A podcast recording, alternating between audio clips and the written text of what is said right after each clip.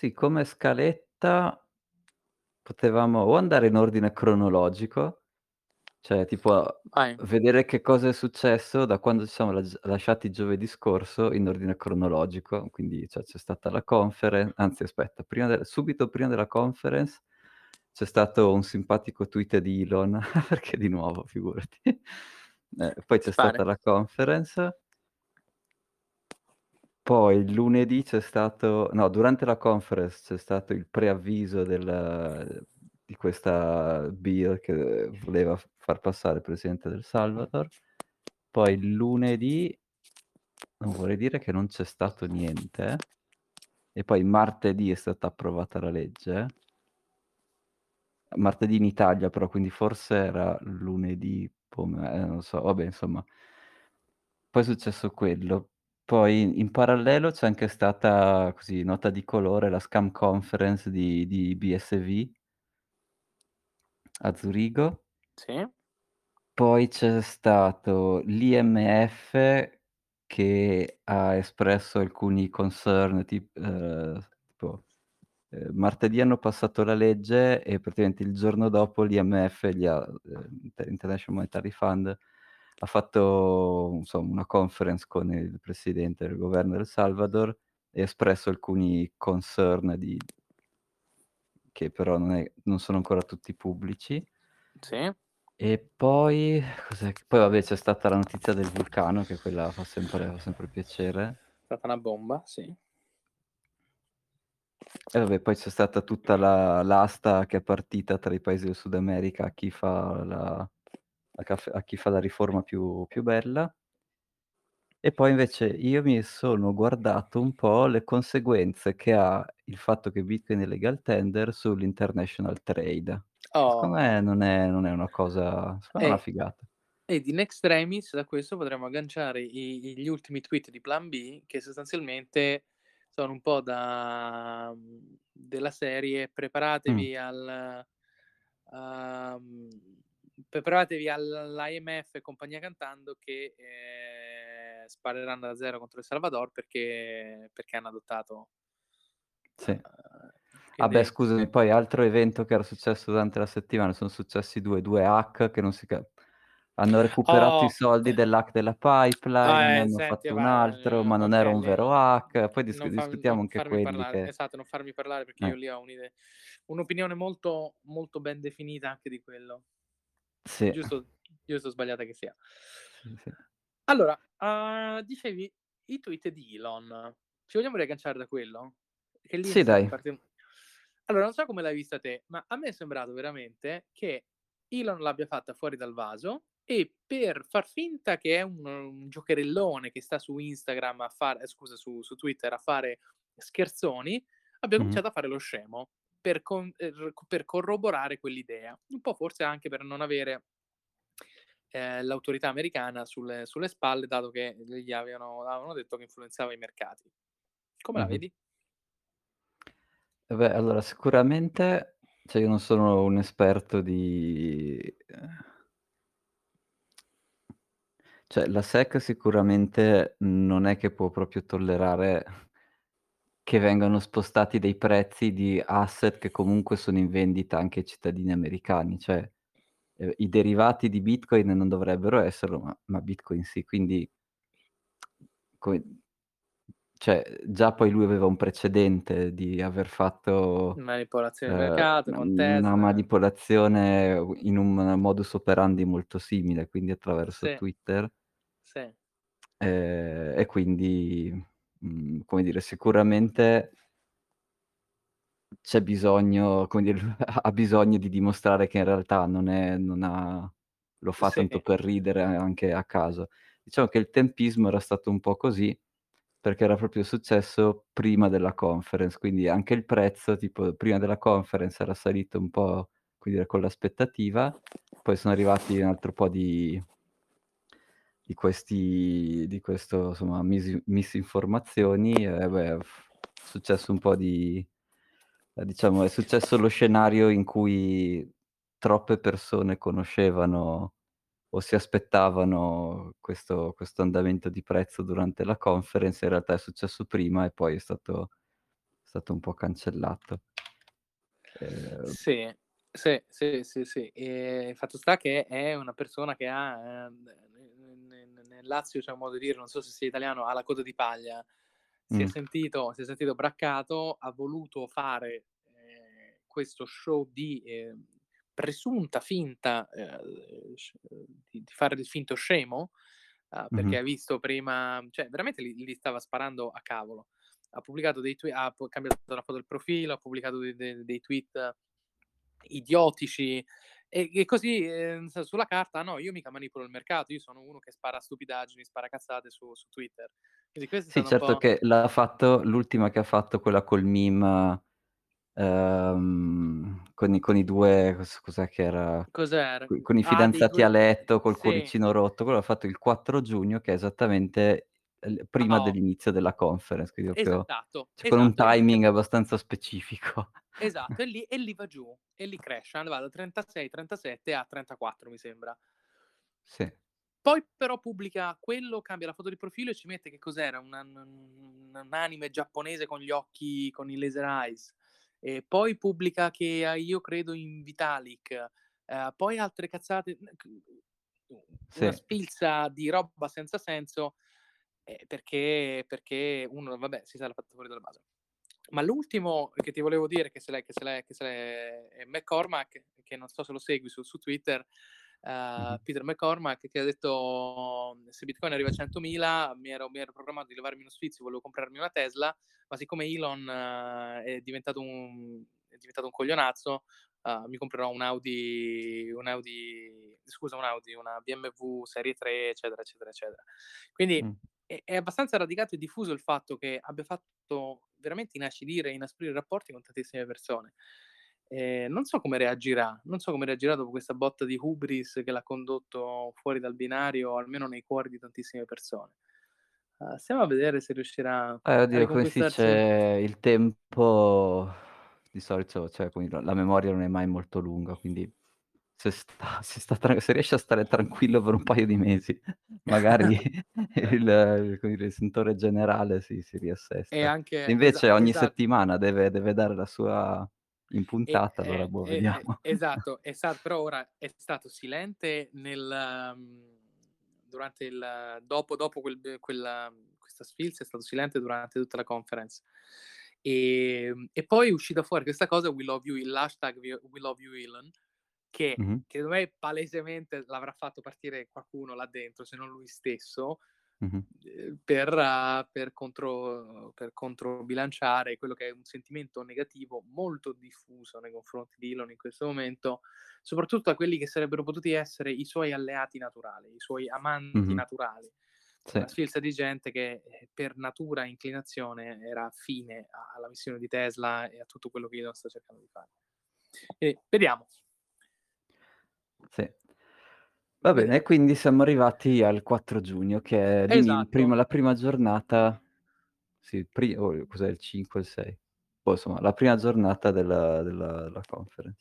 Sì. Nella prima giornata c'è stato, che mi ricordo molto bello, l'intervento, vabbè, di Saylor che che, come dire, ha sempre magari un po' meno spettacolare di altri, però ha sempre un modo di spiegare il suo approccio che che a me piace, un po' più Sì, posato.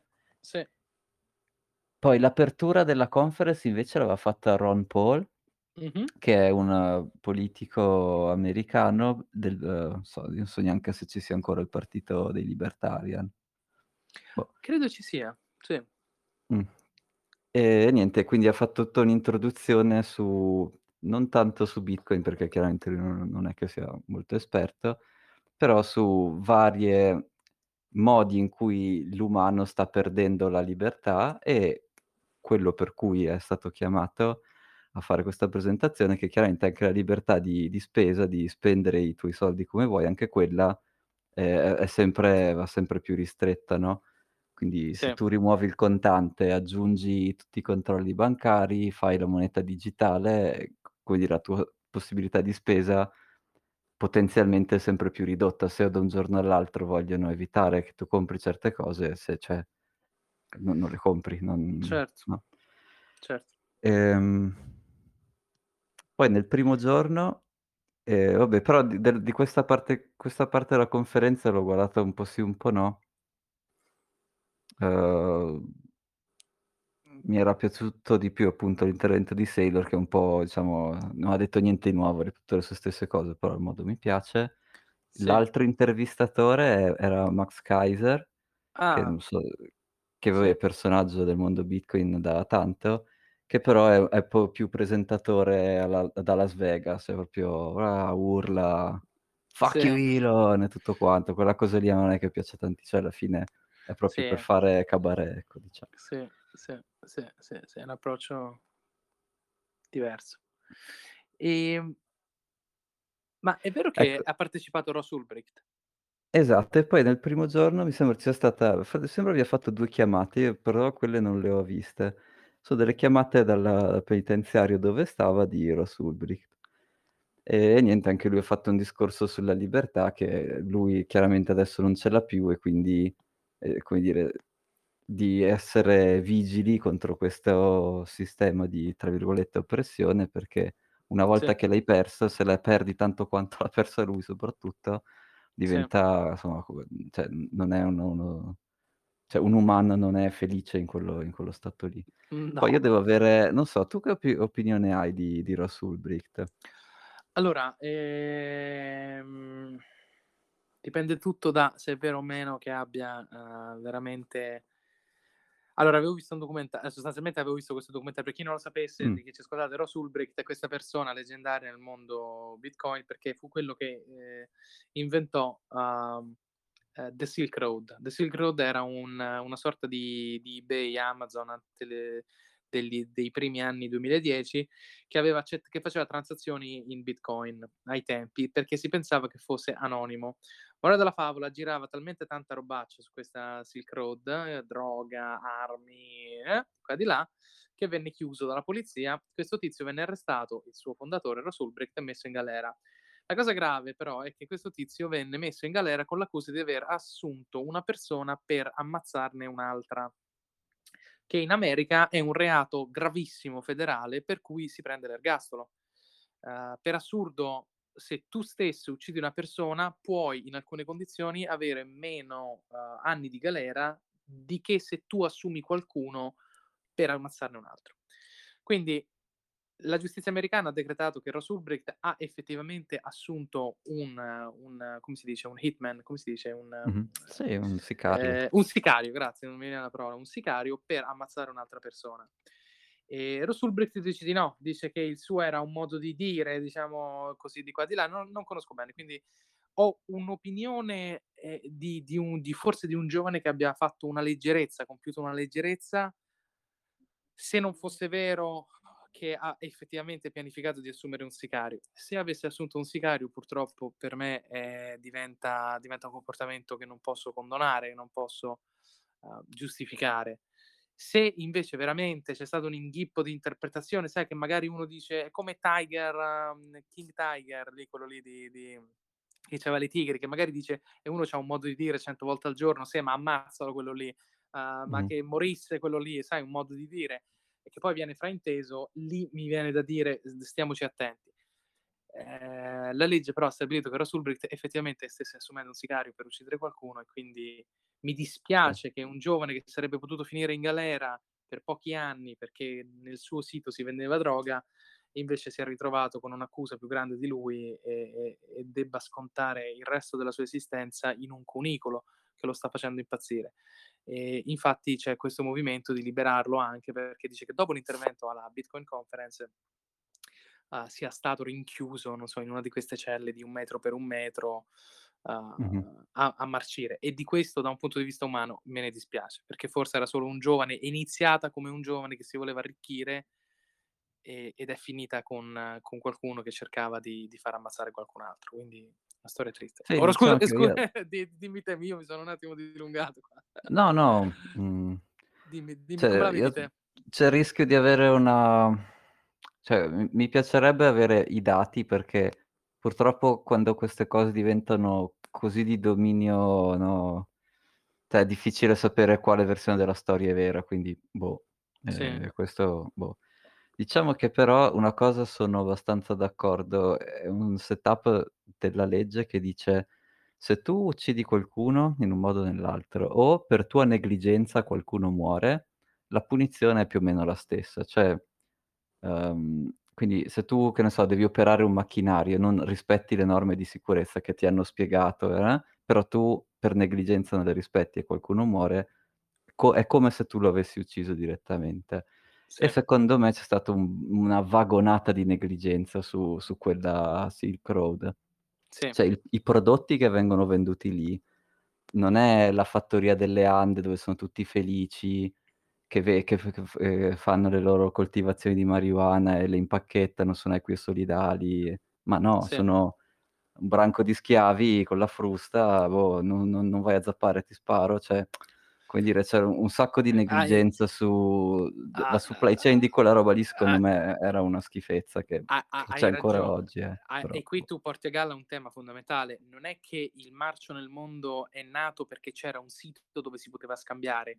Il sito dove Assolutamente si no. poteva scambiare ha portato a galla qualcosa che sarebbe comunque avvenuto in una maniera diversa. Non è che i trafficanti d'armi non esistono più perché non esiste più The Silk Road. Eh, a Eh, que voglia, que anzi. que que quel povero scemo si era messo a fare un sito, accettava Bitcoin pensando che fossero anonimi e lì ci andava il marcio, ma il marcio esiste già.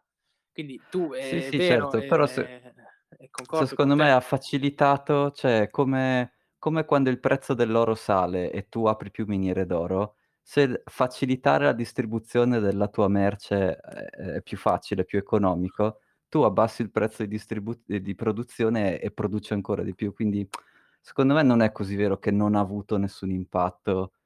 Non lo so, cioè, vorrei c non ho tutti i dati, però il sicario che sia vero o o no, secondo me è il minore dei problemi. Cioè, secondo me il problema di base è che non c'era nessuna modo di sapere, cioè se quei prodotti tipo è cioè io ho un iPhone, è stato prodotto da un bambino in Cina, non lo so. Lo comprerò di nuovo? Mhmm, boh, non lo so, non però, ehm, cioè è un è un è un dubbio generale, non è non è colpa di Ross Ulbricht in particolare, però quella piattaforma ha sicuramente favorito tutta una serie di abusi che, boh, non so bene non so bene né quanto sia colpa sua, però non s non non mi viene neanche da dire innocente, ecco. Certo, certo, certo. E io ti dico da un punto di vista umano dispiace perché era un ragazzo più o meno dell'età nostra, poteva essere l'amico Sì. programmatore che hai, l'amico imprenditore che hai, ehm, che si è cacciato in un guaio grosso. Ehm, e e ripeto, io non credo che il marcio è esistito perché è esistito The Silk Road. Ehm, lui ha semplicemente canalizzato parte del marcio che esiste nel mondo su un sito da dove ne lucrava.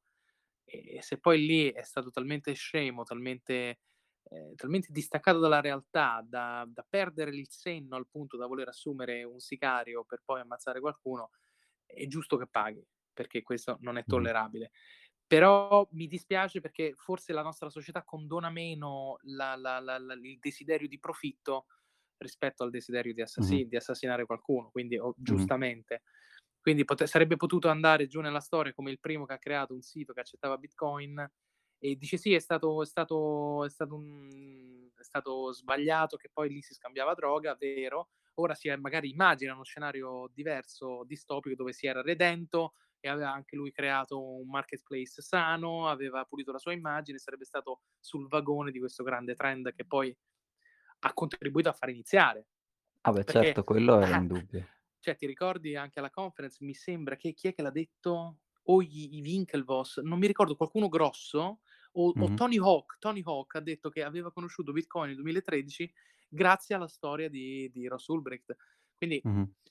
uhm, tanta gente poi è venuta a conoscenza di questo mondo anche grazie a questo scandalo qua. Peccato, a me dispiace che la che questa che la storia di Ross Ulbricht sia andata così, ti dico Ehm, provo un senso di dispiacere perché sarebbe potuta essere una bella storia di redenzione se il suo crimine si fosse fermato a quello di di commercio di prodotti illeciti. Mh-mh.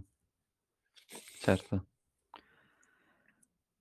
Va bene. E quindi sì, Ehm, niente, poi del primo giorno un altro intervento che mi era piaciuto, adesso me li ricordo tutti, però c'era una mhmm, uhm, un pannello di l'ecosistema di investitori del del s nel nel mondo di Bitcoin sì, e andavano ad analizzare qual è la differenza di una società che costruisce sopra Bitcoin rispetto alla dif a una società che si fa la sua cripto o o crea un qualche, uhm, sistema alternativo. E il punto chiave che evidenziavano, so soprattutto Aidez Khalil Sì. era che Bitcoin è la cosa più decentralizzata che esiste. Tutte per adesso, tutte le altre soluzioni hanno qualche tipo di centralizzazione. Ah-ah. E quindi se io da investitore voglio cercare di di come dire, scorrelarmi dal software as a service classico, quindi io sono investitore, voglio investire in artificial intelligence, machine learning e chiaramente voglio fare una piattaforma di qualche tipo, software as a service, Sì. una cosa che mi cioè questa cosa qua la posso già fare anche senza le blockchain. Una cosa che non posso fare è una qualunque attività che però non si basa su un sistema centralizzato, ma si basa su un sistema di regole senza, uhm, rules without rulers, che in italiano è re Sì. rulers è governatori. Sì, Sì, regole regole senza senza governa i governatori. perché questa è la cosa nuova, anche dal punto di vista di investimento, questa è la cosa nuova, mentre se io mi appoggio ad un sistema in qualche modo centralizzato, ce le ho già quelle quelle opportunità lì, non mi serve andare anzi, se vuoi ho rischio di avere delle inefficienze da quella da quella parte lì.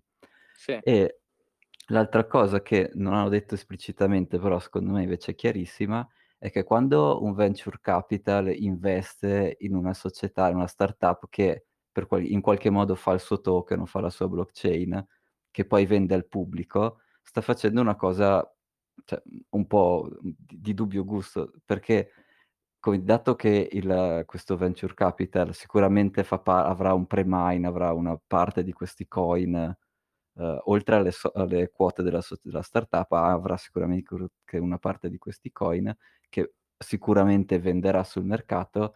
È come se stesse vendendo il rischio che che è quello per cui tu paghi un venture capital, lui sta vendendo il rischio, vendendo il downside al retail.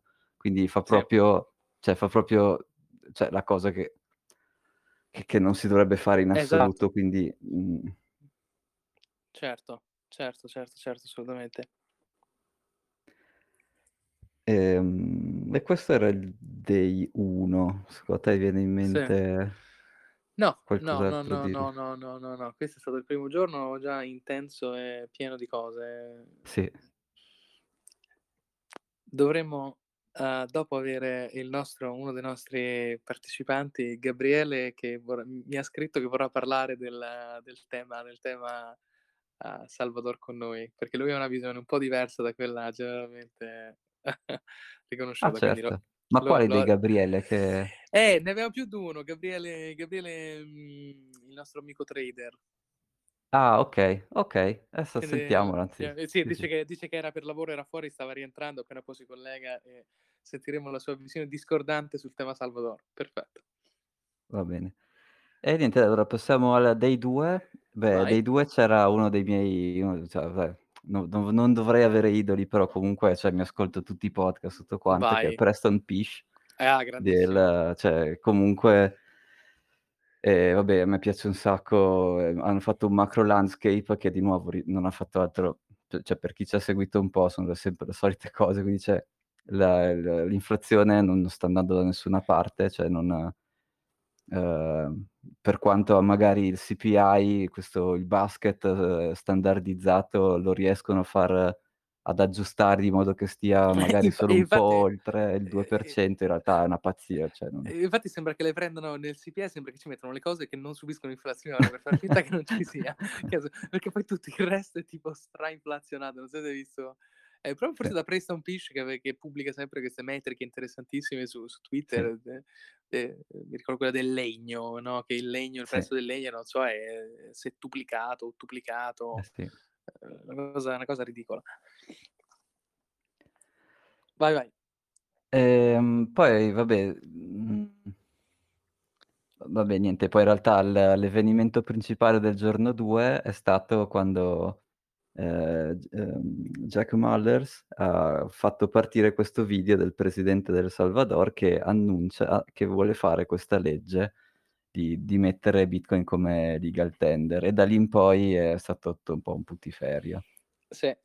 Sì, ehm, putiferio legacy puttanaio, perché, ehm, si è scatenato l'inferno su su Sì. Twitter, sui siti e tutto quanto. E lo stesso giorno poi, un fatto scorrelato da da dai nostri argomenti, ma il Mh-mh. ehm, nello stesso giorno io apro apro Twitter, cioè no scusa, mi alzo, Mh-mh. avevo una quindicina di messaggi di di di amici e compagnia che che era successo quello che è successo a El Salvador Mh-mh. e poi mi arriva un alert e dice: "La Russia ha ha delistato tutti gli asset in dollari dal fondo Uh, sì.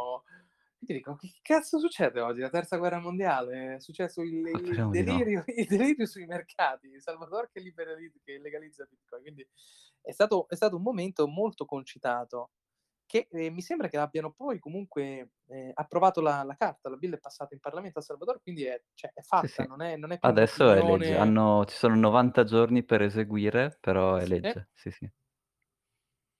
Pensa tu, che che cosa straordinaria. E tut ehm, quindi la ricezione di questa cosa, ehm, è stata fatta poi tra l'altro un un podcast mhmm, scusa un podcast, un Twitter Space da parte di un Nick ragazzo Carter. esatto, Nick Carter, Sì, sì. dove ci è andato a parlare il presidente del Salvador. Sì. Cioè, ma ti rendi conto che Sì, anche che il che giornalismo cioè io non non seguo tanto, quindi non so, però anche quello mi sembra uno spazio che è pronto a essere completamente cambiato, cioè non c'è più bisogno del corrispondente, del cioè giornalista che reinterpreta. Cioè apri la tua stanza che su Twitter, Cioè magari Thomas, prima eh, o poi proviamo anche noi a farlo una esa volta, esatto, facciamo esatto. cioè Cioè Thomas, apriamo una stanza anche noi su su Twitter e si collega Mario Draghi e ci racconta perché in Italia succede questo. Cioè, ti rendi conto di che di in che mondo eh, viviamo? Cioè, è una co esatto, è una è una cosa esattamente. è una cosa pazzesca, è una cosa straordinaria. Sì. Oh, quindi che cosa vogliono fare? Vogliamo vogliamo parlare un attimo legal tender. Che vuol dire legal Sì tender? dai. Beh, legal tender vuol dire che in in quella giurisdizione, quindi all'interno dei dei territori del Salvador, se io voglio comprare un servizio da te e ti propon e ti pago in bitcoin, tu devi accettare bitcoin. C'è una piccola clausola che dice: se però il il il ven il venditore non ha i i mezzi tecnici di farlo, allora può usare qualco qualcos'altro. Questo ovviamente non vuol dire che tutti i trade devono essere eseguiti in Bitcoin, vuol dire che certo, se uno ti paga in Bitcoin, tu sei obbligato a cancellare il suo debito.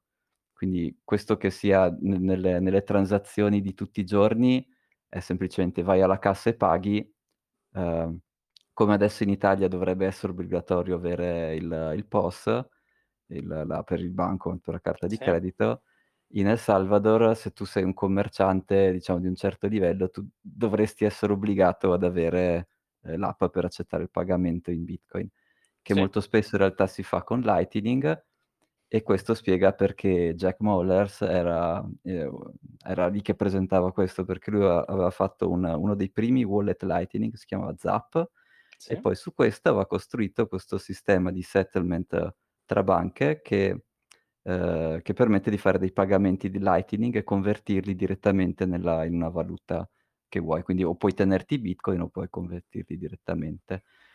sì, Ehm, c'era questo paesino, El Zonte, dove c'era già qualche bitcoiner che andava giù a surfare e anche lui è andato lì e ha fatto ha spiegato fatto un po' di indottrinamento e dei rollout per spiegare ai mercanti come usare questo sistema di pagamento Lightning, che perché chiaramente per piccoli acquisti e per eh, contabilità, diciamo, veloce, tipo alla cassa, è molto più comodo usare Lightning che non usare Bitcoin, perché chiaramente Bitcoin ci certo. mette 10 minuti a trovare un blocco, 6 E e conferme per essere sicuri e così via. certo. E invece Lightning mi dicevi Ehm, in quel momento va subito, istantaneo, poi cavoli suoi Sì, dopo quando esatto. viene scritto. Quindi anche in tempo reale quello lì lo puoi vedere, cioè io se con da un wallet Lightning a un wallet Lightning è tipo tempo reale quasi. Sì, esatta è in tempo reale. Cioè, perché io ti sto dando una transazione prefirmata da me. Quindi Certo, appena io te l'ho data, basta, tu ce l'hai. Se certo, tu vuoi certo, redimerla in Bitcoin, okay, ci metti un po', altrimenti la tieni lì e la puoi usare per pagare qualcun altro. E certo. quindi è uno sca è come se fosse uno scambio di note di credito. sì, sì, sì, sì, sì, uno scambio di note di credito letteralmente. Ehm, e quindi q questa E e quindi però soluzione cos'è che vuol dire? Che vuol dire che tra 90 giorni, tipo McDonald's, Nike, boh, eh, Salvador tutti alme uhm Ehm, San Salvador è la capitale di El Salvador, quindi da qualche Credo parte a. San Salvador qualche nego cioè vuoi che non ci sia un McDonald's? Oh, Certo. McDonald's ha 90 giorni di tempo per adattarsi e usare ammettere questo metodo di pagamento, che Butto è là una figata un'idea fotonica, non tanto per El Salvador che avrà Esatto. l'economia cos'aveva, 26 billion di di prodotto interno lordo, Sì, quindi vabbè, sì. okay, quello A fa lo stesso, però, come dire, McDonald's, cioè deve imparare ad utilizzare Bitcoin nei suoi pagamenti, è una roba enorme. Allora roba butto butto lì una bomba controversiale. E se Mh. questo fosse un dry run perché comunque El Salvador a livello macroeconomico è nella sfera di influenza degli Stati Uniti, perché è un'economia che usa il dollaro. Ah Quindi certo. dal punto di vista economico è una sorta di ap appendice de de de del flusso economico statunitense. E se fosse un dry run per vedere che cavolo succede? Porc interessante, sì. la butto là, un'idea controversiale per una sera la butto là io. Tra l'altro mi hai fatto venire in mente un'idea ehm, no scusami, una domanda, uhm, molto interessante che Nick Carter aveva fatto al presidente de del Salvador quando è entrato nella Sì. sua stanza è: E l esatto. come cioè, dato cioè come ti come ci si sente, tra virgolette, a "surrender your monetary policy", perché tu con Bitcoin non puoi Certo. decidere se emettere quindi come cioè la banca nazionale del Salvador, immagino che comunque ci sia, ehm, che problema come hai dovuto convincerli ad adottare a poter ad accettare anche Bitcoin? E lui fa: "Ma guarda in maniera molto ne trasparente, noi non c'era nessun p Eh. noi non è che eravamo in autonomi, Eh certo. comunque noi siamo dipendenti dal dollaro, quindi non è per questa cosa non è un è un non problema.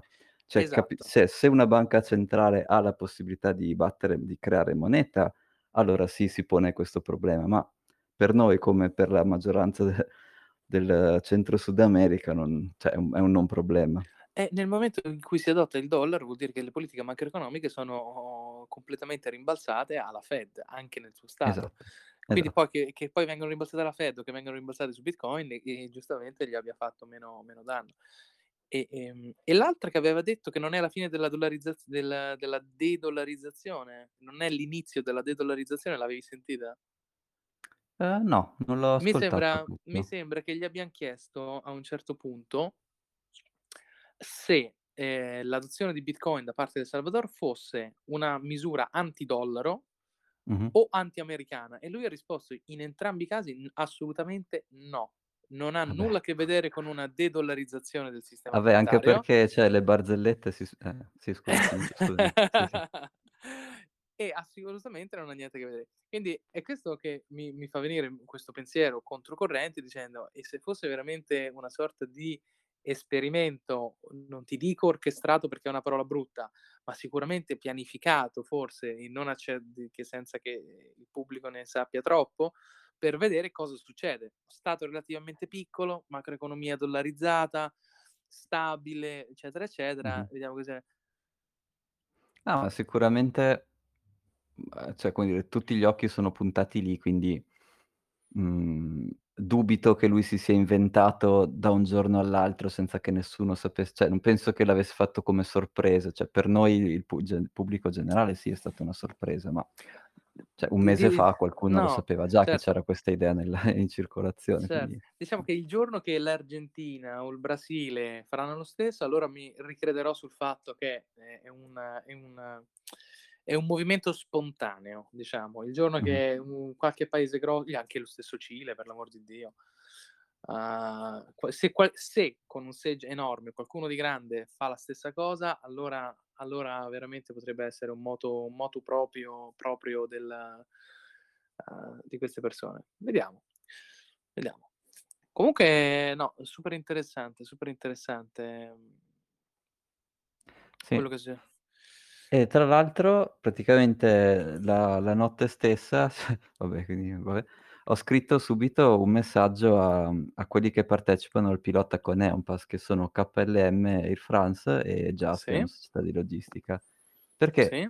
cioè adesso in nel trade finance non non c'era era tutto fatto in dollari, quindi ehm, e anche Eonpass cosa fa? Sposta dei dati di spedizione, ma non c'era nessuna necessità di far scattare dei pagamenti a seconda dello stato della tua spedizione, Sì. perché tanto questi pagamenti erano fatti da dalle banche in maniera normale. Però adesso, se per qualunque motivo tu fai una spedizione verso El Salvador, la Sì. banca del dell'importer vabbè, o Sì. se magari non so se l'El Salvador esporta qualcosa, boh, vabbè, Mah, o le sicuramente qualcosa qualcosa esporterà, boh, vai esporteranno, a esatto. capire.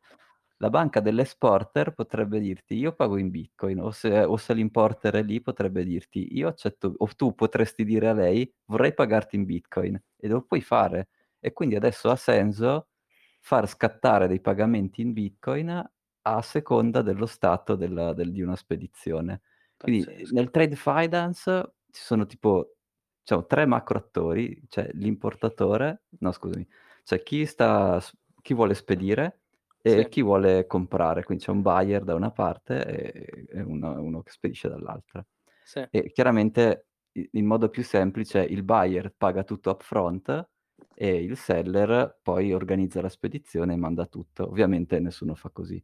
L'altro Sì. modo perché vabbè, adesso non devo Eh neanche no, spiegare certo. perché, No, no, no, okay. certo, certo, cer L'altro modo di fare è che il seller manda tutto e quando il buyer riceve paga, anche questo modo di fare semplice, nessuno ovviamente nessuno fa così.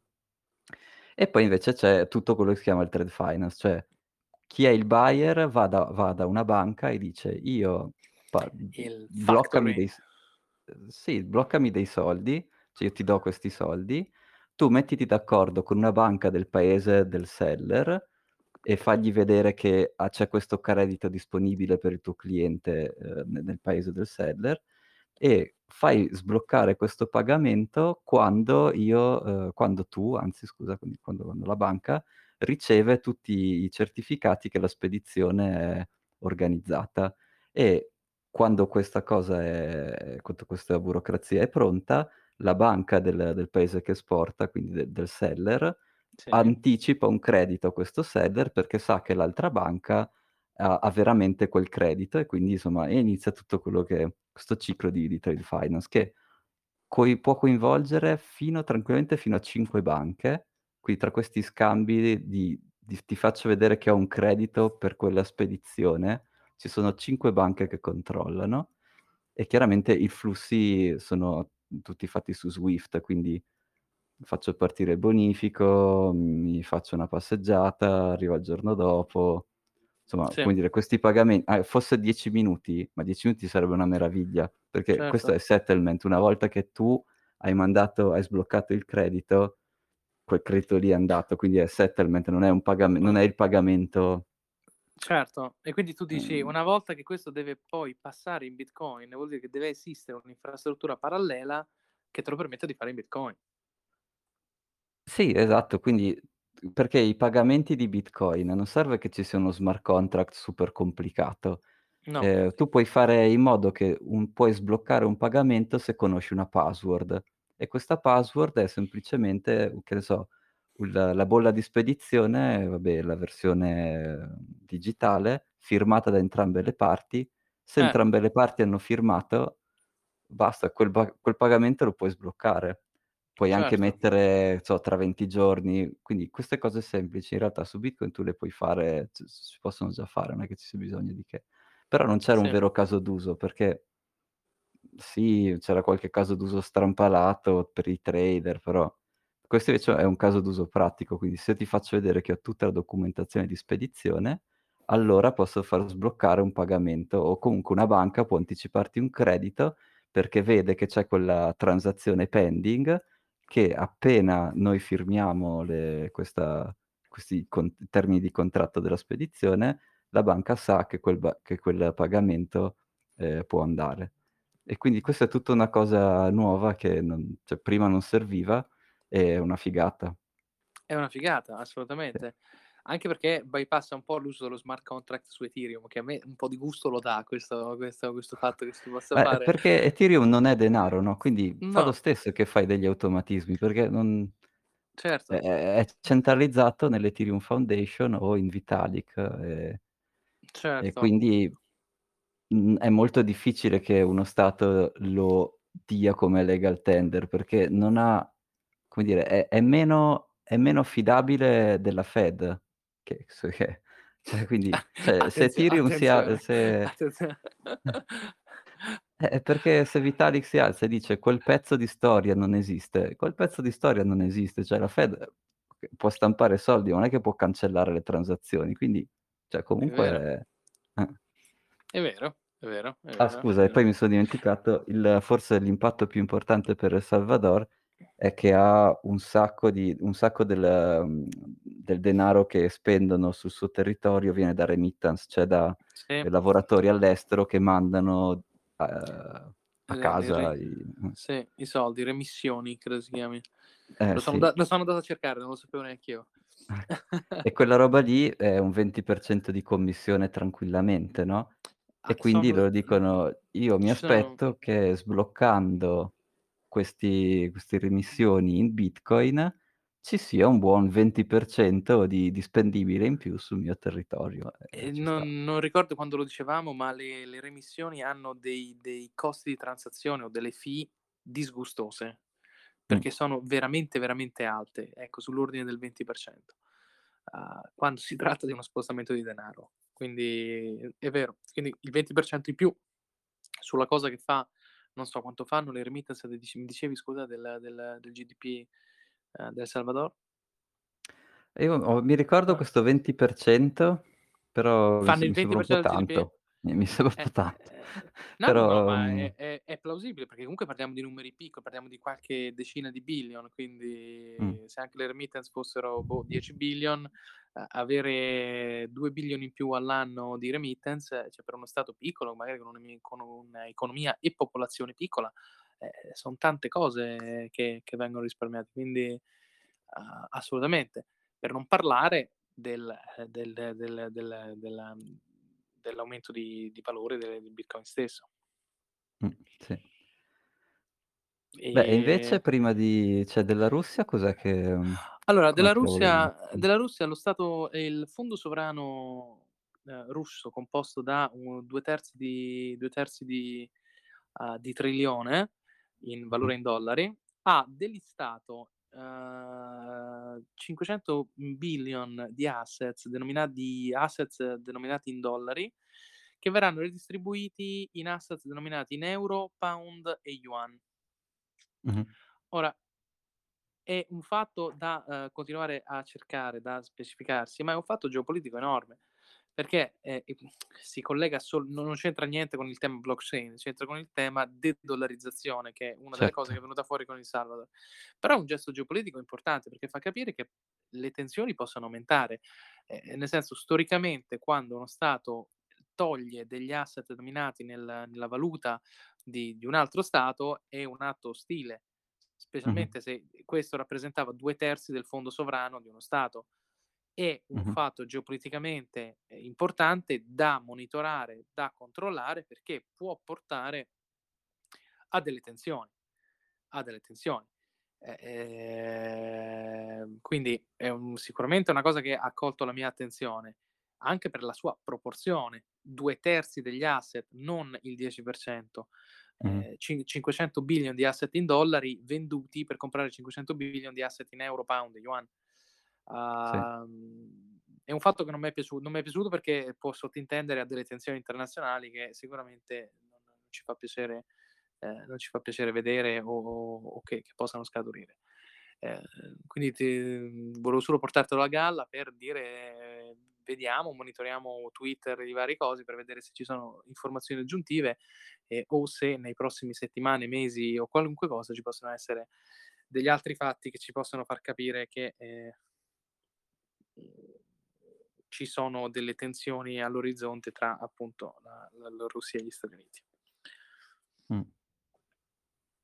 Ehm, mi viene sempre in mente il fatto che non ricordo quale stato aveva delistato degli asset in dollari e poco dopo ci fu a tensioni internazionali, quindi sicuramente fatti poco simpatici che ci auguriamo che non accadano. Sì, cos'è Exporting Democracy con c'erano già i meme su Twitter, Exporting Democracy, Ah, c'erano con già? L'aereo che scarica le bombe Ah sul no, Salvador. ah Però sì, il concetto è quello non l'avevo visto, non l'avevo visto Mh. infatti. E e poi da una parte questo qui, la de-dollarizzazione appunto di nuovo con il Salvador, su quello che diceva Plan B, rifacendoci i tweet i tweet di Plan B che ehm, che millantava un potenziale intervento del Fondo Monetario Internazionale per bloccare, ehm, questa cosa qua, perché dice che sarebbe detrimentale al commercio internazionale, all'egemonia del dollaro. Uhm, io non credo che ehm, che che che sia corretto in questo in questo in questo momento questa Mh. cosa. Ehm, sicuramente curioso vedere quello che succede. T'ho detto, se anche un altro stato grande, Brasile, Argentina, non so, uno con un'economia grossa, uhm, fa una mossa del genere, ehm, mi fuga qualunque dubbio che possa essere invece un una sorta di esperimento nostrano fatto uhm, fatto fatto inter nos. O comunque con il con il benestare dei delle economie più Mh. forti. Sì. Ehm, sì, queste erano queste erano le riflessioni de di questa settimana de della Bitcoin Conference, Dai, prima Thomas. di di aprire le domande o insomma i commenti, tu que ad agosto a El Salvador come lo vedi? Io dico che dovremmo fare un live del dello show dal dal Salvador ad agosto, non so tu come la vedi, ma potremmo Okay, va bene. Uhm, sì, dicevamo dicevamo all'inizio, sembra che il Salvador abbia ehm, dia la cittadinanza ora con 3 bitcoin, quindi se avete 3 bitcoin e volete un'altra cittadinanza, potete pensare a trasferirvi in Salvador. Uhm, io e Thomas faremo una diretta da una spiaggia insieme a voi a a Salvador. Ehm, sicuramente questo qui altri stati lo faranno, ho il sentore che sia solo l'inizio. Sì. Ehm, va bene. Non so se ci sono domande, vogliamo sentire qualcuno tra i nostri partecipanti? Tra l'altro vedo che Gabriele non è riuscito ancora il il nostro amico trader a connettersi, era curioso cu ero curioso di sapere il suo punto di vista, ma se avete delle domande ragazzi, dei dei dubbi, dei dei temi che vi piacerebbe sapere, discutere o commentare?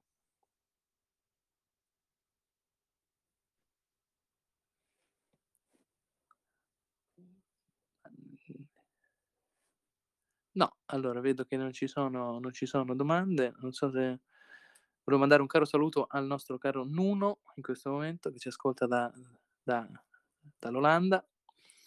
Ehm, niente, se non ci sono domande, Thomas dimmi tu, vogliamo vogliamo chiudere qui per oggi? Ma sì, cosa O ci rimane cioè qualcosa che non ci siamo scordati di analizzare? Ah sì, l'FBI non ha craccato il vostro wallet. Ah sì, ecco scusami, Questo questo era siamo importante da dire, questo è vero. un tema L'FBI non ha craccato i vostri wa wallet, l'FBI ha solo aperto uhm, ha solo aperto un un'interfaccia e ha di di di di un sito di trading. Eh, semplicemente ha cioè il server che questi, tra Esatto. virgolette, "hacker", ehm, hanno usato per fare il loro wallet di Bitcoin o ancora più semplice, addirittura l'exchange che hanno usato per tenere i loro Bitcoin, l l'FBI gli ha fa ha semplicemente detto: "Okay, ehm, Cioè datemi quei Bitcoin lì", e cioè loro okay, scusa hanno dato i Bitcoin, cioè posso non posso posso dire una cosa scusa? Tu, sei un hacker così sofisticato che Sì. cracchi l una delle reti di infrastrutture americane e poi sei così coglione da lasciare tutti i proventi su un exchange.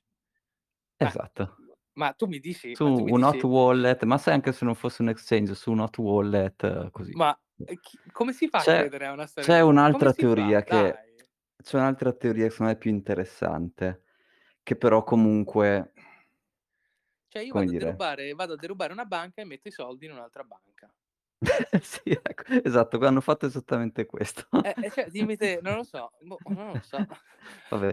No, c'è un'altra teoria che che funziona così: ehm, ci sono dei servizi che fanno questo si chiama, uhm, coin join, cioè Sì. quando io quando voglio fare dei pagamenti un po' più anonimi con Bitcoin, ma di nuovo ma f prima o poi facciamo una puntata specifica sulla Vai. privacy su Bitcoin, però Sì. dicendo adesso ad alto livello.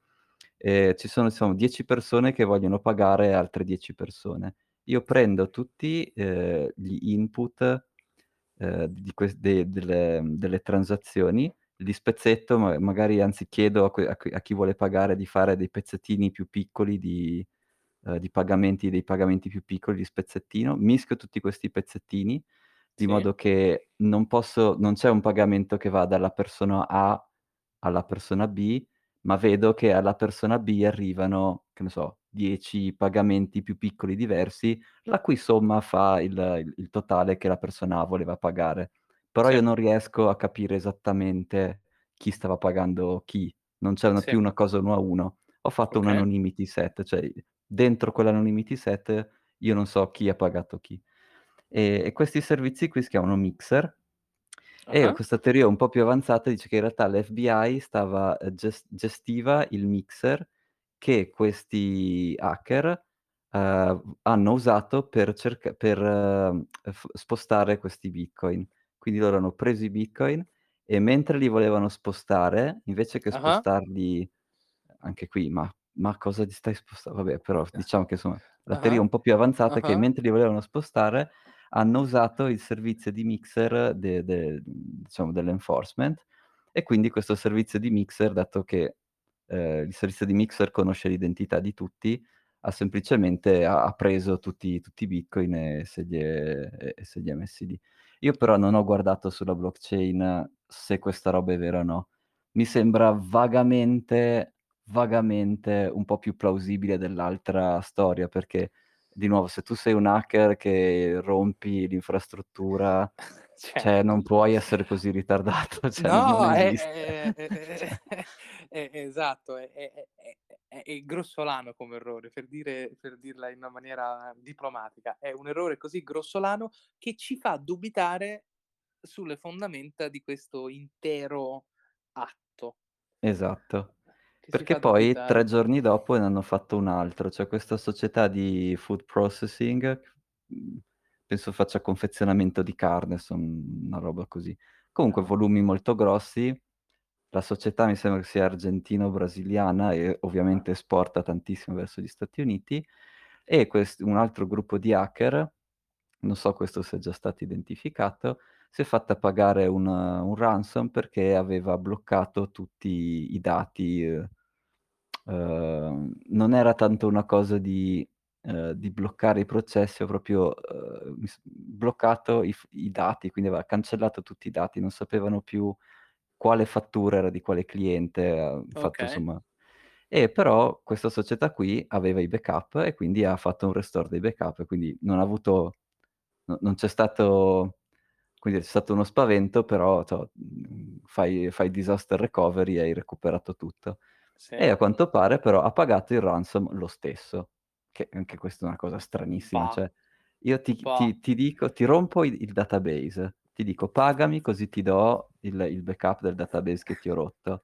Sì. E tu ti ripari il database da solo, perché non sei un disperato e hai le hai il backup, Eh, il e però backup. mi paghi lo stesso. Cioè è una cosa stranissima.